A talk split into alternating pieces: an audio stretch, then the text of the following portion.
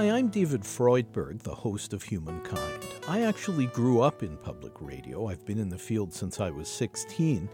And from the start, I was taught to offer people content that will inform and enlighten.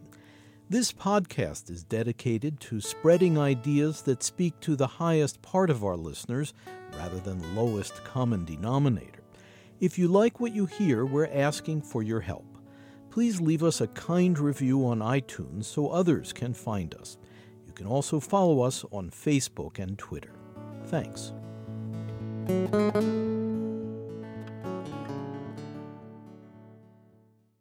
Humankind is produced in association with WGBH Boston and supported by the Humankind Program Fund. Additional funding for this series has been provided by the Corporation for Public Broadcasting, the National Institutes of Health, the Annie E. Casey Foundation, and the Park Foundation. When you look at people whose success depends on other people, team leaders, so on, top executives, it turns out that having been a star performer on your own doesn't predict whether you'll be a great leader.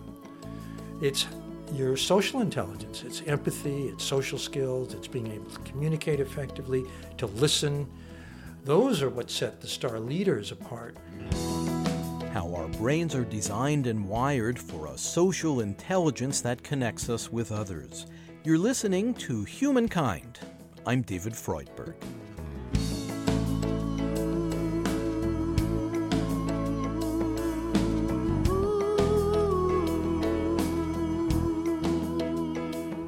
When people develop a genuine rapport, they often attribute the warm feelings to good chemistry. And now scientists who study the brain are confirming that human interaction, how we relate to each other, involves complex activity at the level of neurons, the tiny cells that make up our nervous system. Well, social neuroscience um, st- largely studies empathy. It largely studies the ways in which the state of one person is sensed and reacted to by another. Daniel Goleman is a former New York Times science reporter specializing in how brain function affects the way we feel and perceive life. His best selling book, Emotional Intelligence, described emerging brain research that shows the superior functioning of people who develop skills of self awareness and the ability to regulate their emotions. He has now ventured into understanding the brain chemistry of how people interact with each other, the subject of his subsequent book, Social Intelligence. It turns out that we have an enormous amount of uh, neural circuitry that works in tandem all the time to make this bridge from person to person, from brain to brain, really. One of the interesting facts, for example, is that um, there are neurons whose sole task is to detect a smile or a laugh and smile and laugh in response. So the shortest distance between two brains is a good laugh. Because the natural, the instinctive reflex is that you see a smile, give a smile. There's a, a saying in Tibet when you smile, half of your smile is for yourself and half is for the other person. A full smile. exactly. So we we're wired to uh, be in sync with each other. Yes. One of the big discoveries is that is the uh, specific neural channel that makes emotions contagious between people. When I'm feeling something, you sense it. When you're feeling something, I sense it. This is absolutely crucial for effective interaction, for us to know, without having to say so, what's going on emotionally here? How so a lot of this is it? happening on a nonverbal level. It's all happening on a nonverbal, unconscious level. Actually, the research shows that the first ingredient of rapport is full attention. If you pay full attention, the rest happens automatically. You just are uh, getting into step with the other person, and then that from that arises good feeling. In your book, Social Intelligence, you describe a way of connecting with people called attunement that involves giving your full attention to the other person. What does it look like when we are deeply attuned to someone? Well, let's ask what it looks like to the other person when you deeply attune with them. That person feels felt. That person feels heard. That person feels listened to. In other words, when you fully engage and pay full attention, and by the way, to do that, you have to put away your Blackberry and, you know, turn away from your laptop and all of that. You mean you even have to turn off your cell phone? Ha ha ha ha ha. You could let it ring and not answer. And if you attune that way, you know it because in your mind, there are no distractions. You're completely concentrated on the person at hand. The other person feels it, the other person senses it. And uh, it's very gratifying. That's, those are the moments we have uh, an interaction with another person where you use the word simpatico. We really clicked. Why did you really click? Because you're both fully present.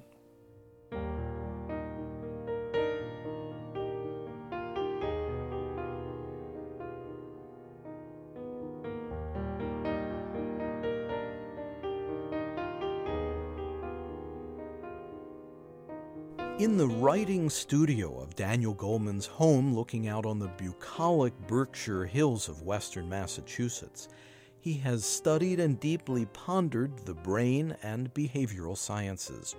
His dialogues with leading researchers are heard on an audio series entitled Wired to Connect. With a psychology doctorate from Harvard, Dan is both a trained therapist and an award winning journalist. His quest is to understand how we can tap into natural brain capacities that support more enlightened and socially harmonious lives. Well, attunement is the basis of empathy. And uh, as uh, Paul Ekman makes beautifully clear, there are three very different kinds of empathy, each with different consequences for attunement and for the course of an interaction or a relationship. The first is uh, purely cognitive. It's just understanding how the other person is thinking about things. It's perspective taking. And uh, if you understand how a person, the terms in which a person is thinking, uh, how they're seeing something, then you can put things to them in a way that resonates more with them. And is that a matter of putting yourself in their shoes? Sometimes that's what's used. Uh, that phrase, putting yourself in the other's shoes, is used to describe perspective taking. Could be a smelly experience. I actually am not recommending actually putting yourself in the other person's shoes because there are fungal diseases that can be spread, but that's a different show, I'm sure. Uh, the second kind of empathy is uh, feeling with. It's this nonverbal rapport, this sense of uh, when you're upset, I'm upset. When you're sad, I feel sad. When you're angry, I feel your anger. Uh, and that is uh, the kind of empathy that first creates, is, essential for chemistry. For, and, and it's in moments of chemistry when things work at their best between people, whether it's you know people dating or people in a business meeting. So it's very important. There's a downside to this in that uh, for the um, uh, caretaking or health professions, uh, social work and nursing and so on, if you are with people day in and day out who are upset, who are in pain, who are distressed, who are angry, who are depressed, and you're simply open to their feelings and they wash into you, it can lead to uh, emotional exhaustion. You can get burned out. Yeah, leads to burnout. And, and the answer to that is actually not to close down unfortunately, too many professions socialize people to protect themselves by treating people as objects rather than people.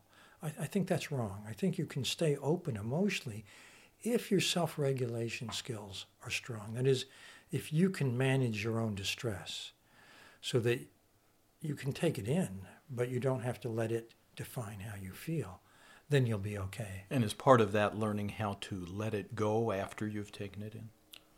That's the essence of uh, managing distressing emotions is to register and then let it go.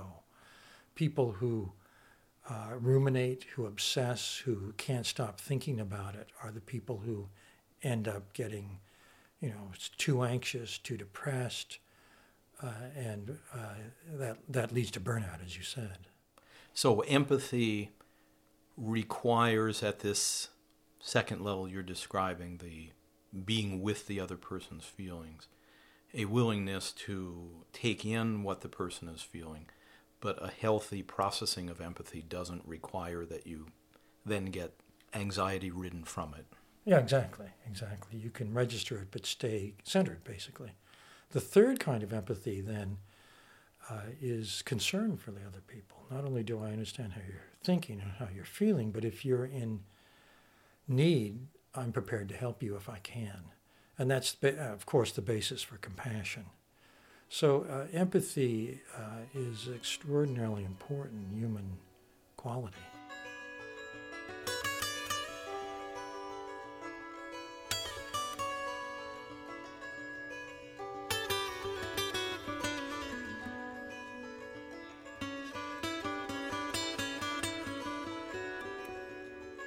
Daniel Goleman reports that scientists have identified a system in the human body he calls the social brain. It orchestrates the mechanisms of our interactions with people, as well as how we think and feel about those relationships. When two people are in contact, he says, each one's social brain continually adjusts and attunes to the others, and social awareness can be consciously developed. The great thing is you can cultivate these abilities, like empathy. Richard Davidson, a neuroscientist who studied compassion, has found each of us has an emotional style. Uh, some of us are very quick to anger. Some of us are very slow. Some of us are uh, carry emotions, like the people who burn out just can't stop thinking about two in the morning comes back to you, and some people can let it go and that this defines a lot of our quality of life. And what his research is suggesting, which I found so interesting, is that with the right training, you can go in the better direction. It's actually a skill that we can improve at. It's a exactly. muscle we can exercise. Our emotional style is not set at birth. It's not just genetic. It's something that can be cultivated and trained. And so, how do we uh, improve our capacity for compassion? Well, I think the first step is to pay attention. You know, uh, I once, when I was at the New York Times, wrote an article on homeless people. This was in the early 80s when homelessness was first becoming a big problem. And my uh, training in psychology is as a clinical psychologist. So I was going out with uh, social work teams that were bringing food to homeless people. And they had a route in the Upper West Side. And, you know, at 78th Street in the median, there's uh, Annie, and she's been camped there for several days, and we bring her a sandwich. And then in the park, we make our Central Park, we make our rounds, and there are like six different people, and we bring them food and so on. As I saw these people and talked to the workers about it, it struck me that each of them had a very clear psychiatric diagnosis. And that the reason homelessness was all of a sudden a problem was that they had closed the big mental hospitals and failed to open community clinics, which were supposed to have replaced them. So what I was became interested in was the phenomena that people at first were shocked by homeless, seeing someone homeless, and then later never noticed them. We habituated to the homeless. You might see someone who's homeless out of the corner of your eye, you walk on by. In other words, we adapted to a situation which was very uncompassionate. So, my argument is that com- the act of compassion begins with full attention, just as rapport does. You have to really see the person. If you see the person, then naturally, as I said before, empathy arises. If you tune into the other person, you feel with them. If empathy arises, and if that person is in dire need, then empathic concern can come. You want to help them, and then that begins a compassionate act. So I'd say that compassion begins with attention.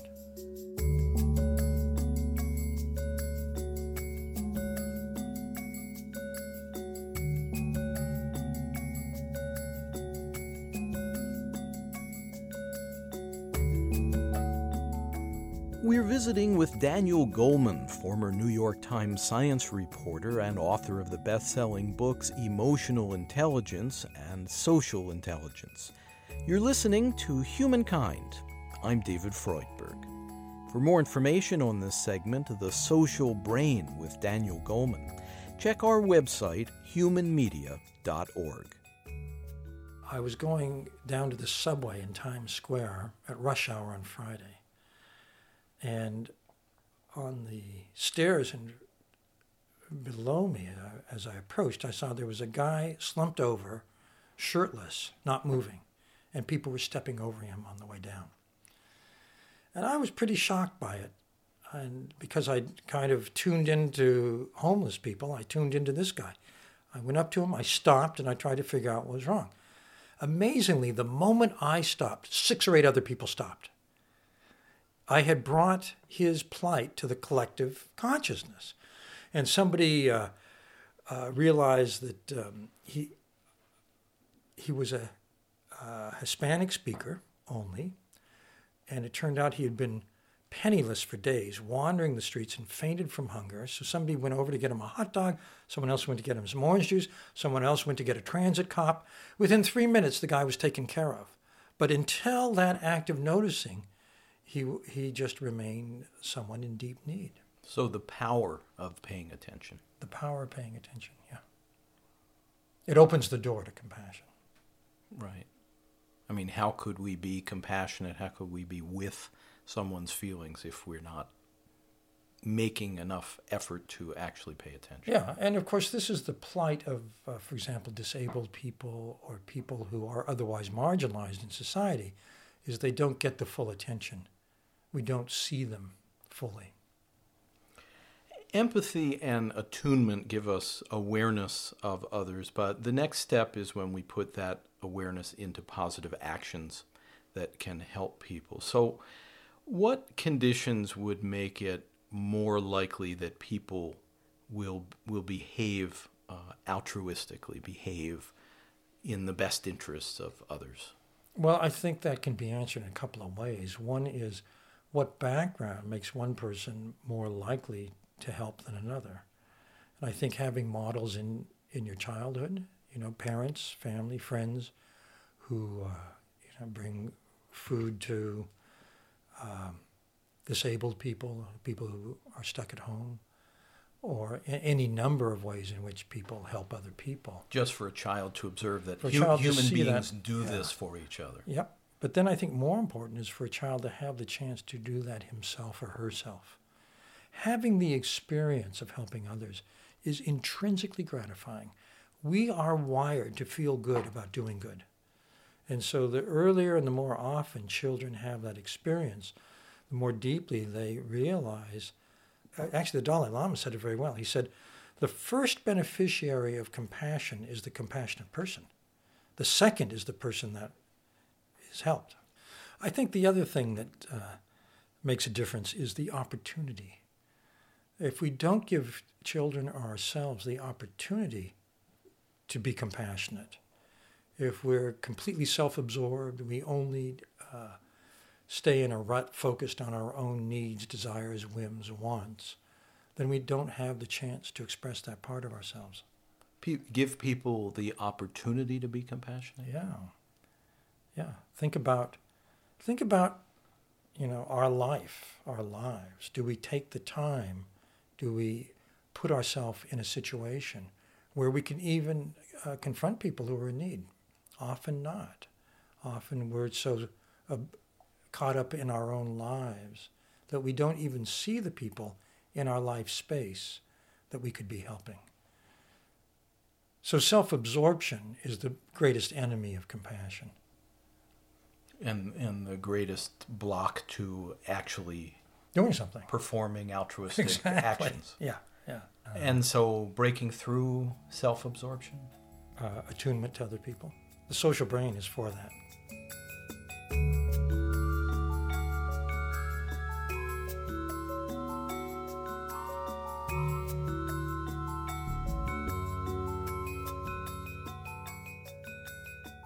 The abilities to understand people and get along with others are obviously crucial on the job when people work together in teams. And often people are very skilled in some technical expertise, and yet they may be weak in people skills and fall down as managers.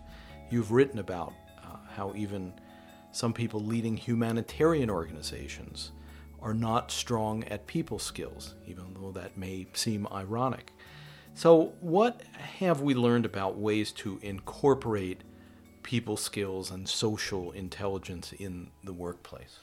Well, uh, since um, emotional intelligence came out, I've been really pleased to see that that basic framework, which, by the way, I didn't invent. The model of social intelligence was first proposed by two psychologists at Yale, uh, Peter Salovey and uh, John Mayer, who's now at the University of New Hampshire. I just wrote about it uh, in a format that a lot of people paid attention to. But since that's happened, it has now become the core understanding in many, many organizations, maybe most now, of the basis of effective leadership. And the reason is this that uh, if you look at people who are outstanding performers, and they're by whatever metric makes sense in whatever job, you know, sales, how many sales there or running a division or uh, taking phone calls. There are different metrics for any job. If you look at people who are in the top 10%, generally what you find is that if they if their job just depends on uh, them, their own efforts, if they're what are called uh, you know solitary contributors, writing software code on your own, for example. Uh, people who are very good at the first two parts of emotional intelligence excel. People who have high self awareness and high self regulation. Self regulation means I can focus on the job at hand, I don't let myself get distracted, uh, I uh, can keep motivated and keep working toward my goal. When you look at people whose success depends on other people, team leaders, heads of divisions, and so on, top executives, it turns out that having been a star performer on your own doesn't predict whether you'll be a great leader. It's your social intelligence, it's empathy, it's social skills, it's being able to communicate effectively, to listen. Those are what set the star leaders apart, uh, not the ability to manage yourself necessarily. So that that first set, the self-management set, is necessary, of course, but it's not sufficient for leadership. So a lot of the uh, uh, training now that they're doing for leaders, a lot of coaching, one-on-one coaching, has to do with these people skills. So where do people working in nonprofit organizations, educational institutions, private corporations uh, tend to need the most help in implementing some of these uh, skills of social intelligence? Well, uh, there are really, uh, you know, uh, 12 to 18 key abilities or competencies that leaders need uh, that's emerged from studies in organizations of all kinds. I'd say the common cold, the common cold of leadership is probably poor listening. You're too busy. I mean, we're time pressured and you've got so much to do and you're juggling your Blackberry and agendas and the next meeting and the next call.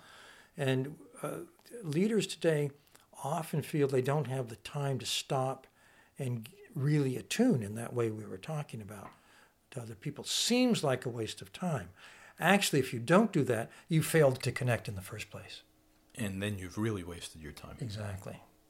And so, how corrosive is this wave of multitasking um, that seems to have gripped um, and infected uh, so much of our society? Well, is obviously a real uh, threat to those human moments where you pay full attention, because that's the one thing that seems to be uh, trivial. It's at the bottom of the list. We've got all these other important things to do, after all. But if you're a leader, or if you just are working with other people, it's your relationships that are going to help you work at your best or that are crucial to working at your best. You've helped to found the research center called the Collaborative for Academic, Social, and Emotional Learning, now uh, headquartered at the University of Illinois Chicago. How can these skills be taught to young people?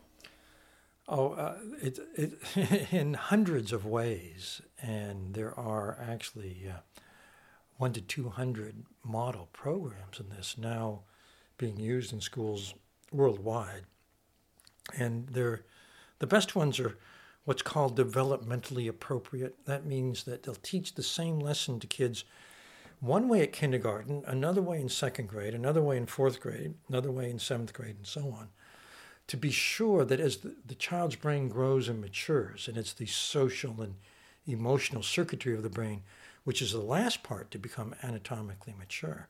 So you want to be sure that a child keeps getting the same lesson.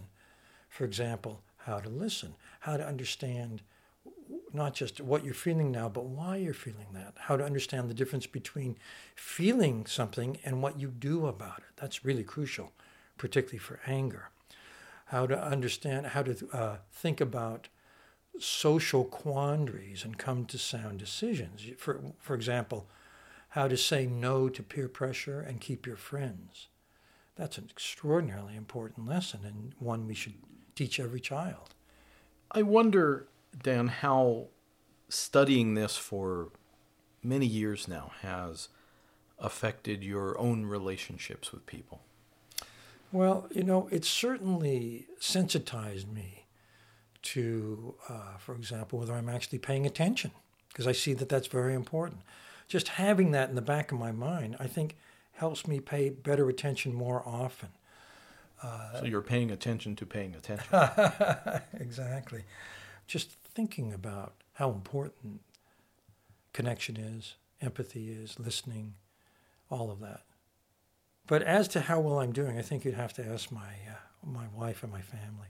Dan Goleman's new area of focus is what he calls ecological intelligence, a saner and more holistic way of relating to our natural world. And his various interests, self awareness, healthy self regulation, and more conscious social relations, all somehow neatly intertwine. If, if you put it all together, I think that our ability to meet the challenges that uh, you know the environmental crisis and international crises and getting along between groups internationally, all of that at the largest level of the world stage depends essentially on how people are with each other. I think that improving or cultivating or upgrading our social intelligence as a species would be one of the better ways to help us survive into the future. Daniel Goleman, author of Social Intelligence and Emotional Intelligence, at his home in the Berkshire Hills of Massachusetts.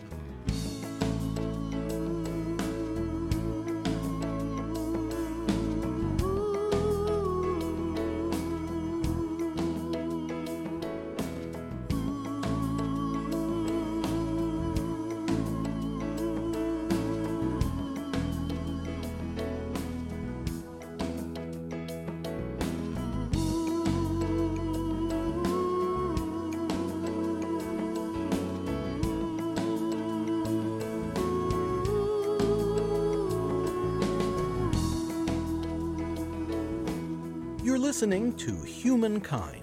I'm David Freudberg. Studio recording by Antonio Oliart. Editorial assistance from Thomas Royal and Kathy Graham. Webmaster Brian K. Johnson. Special thanks to Tony Buck. Our program is presented by Human Media in association with the Network Incorporated. Program development and support provided by Shart Media. You can hear more episodes of our series at humankindpodcast.org. That's humankindpodcast.org. This segment, The Social Brain with Daniel Goleman, is Humankind Program number 131. The executive producer is David Freudberg. Please subscribe to our free weekly podcast. The title is Humankind on Public Radio. You can find it at Apple Podcasts, Spotify, NPR One, and all major podcast services, as well as through our website. Again, the podcast title is Humankind on Public Radio. And if you'd like to support our program, please visit humankindpodcast.org and at the top, click on How You Can Help. Thank you.